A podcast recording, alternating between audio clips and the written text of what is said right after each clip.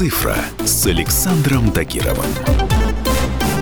Всем привет! С вами по-прежнему любитель высоких технологий Александр Тагиров. Недавно я рассказывал вам о появлении нового iPhone SE. Новинка оказалась довольно спорной, и теперь пришло время повертеть ее в руках и рассмотреть более детально. Я, например, нашел сразу несколько причин, почему покупать этот смартфон точно не стоит. Начнем, пожалуй, с устаревшего внешнего вида. Дизайн устройства не менялся уже много лет, и получается, что покупая SE, вы приобретаете устройство, которое выглядит так же, как iPhone 4 года назад назад. Если задняя стеклянная панель выглядит еще терпимо, то вот спереди ситуация куда грустнее. Громадные рамки со всех четырех сторон никуда не делись. Думаю, при желании на такую большую площадь можно было бы спокойно вместить минимум 5,5 дюймовый экран. Вместо этого мы имеем экран на 4,7 дюйма.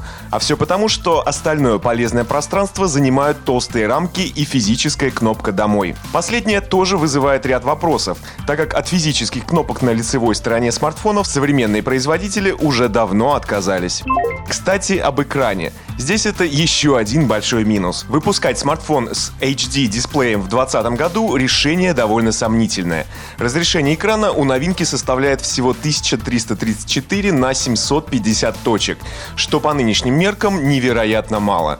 Открыв любой интернет-магазин, вы увидите огромное количество бюджетных Android-устройств с гораздо большим разрешением и Full HD+. Например, прошлогодний Honor 10i, который продается за 13 тысяч, легко может переплюнуть в этом свеженький iPhone.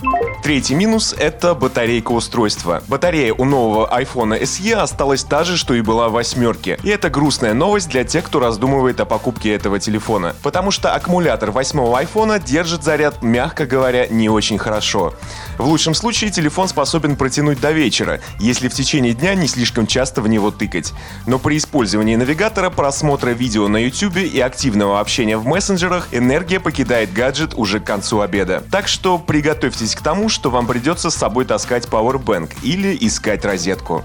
Еще один большой недостаток – это наличие огромного количества конкурентов и неоправданно высокая цена. Новый iPhone SE считается бюджетным телефоном, но по факту таковым вовсе не является. Самая дешевая модель стоит 400 долларов, а если прибавить сюда российскую наценку, то получается 40 тысяч рублей за версию 64 гигабайтами памяти. И за эти деньги пользователь получает сверхустаревший дизайн с жирными рамками по всему периметру, одинарную камеру и далеко не самый четкий дисплей. Стоят ли эти характеристики таких денег – вопрос спорный. Конкурентов у нового iPhone SE достаточно, и почти каждый из них может его обойти. Взять хотя бы iPhone XR 2018 года выпуска. Сегодня этот смартфон можно найти за те же 40 с лишним тысяч рублей, столько же, сколько и стоит новый SE.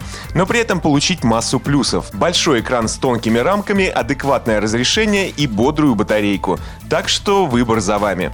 На этом у меня все. С вами был Александр Тагиров. Ищите мои подкасты на всех популярных платформах, подписывайтесь, ставьте лайки и оставляйте комментарии. Всем хай-тек пока и будьте здоровы! «Цифра» с Александром Тагировым.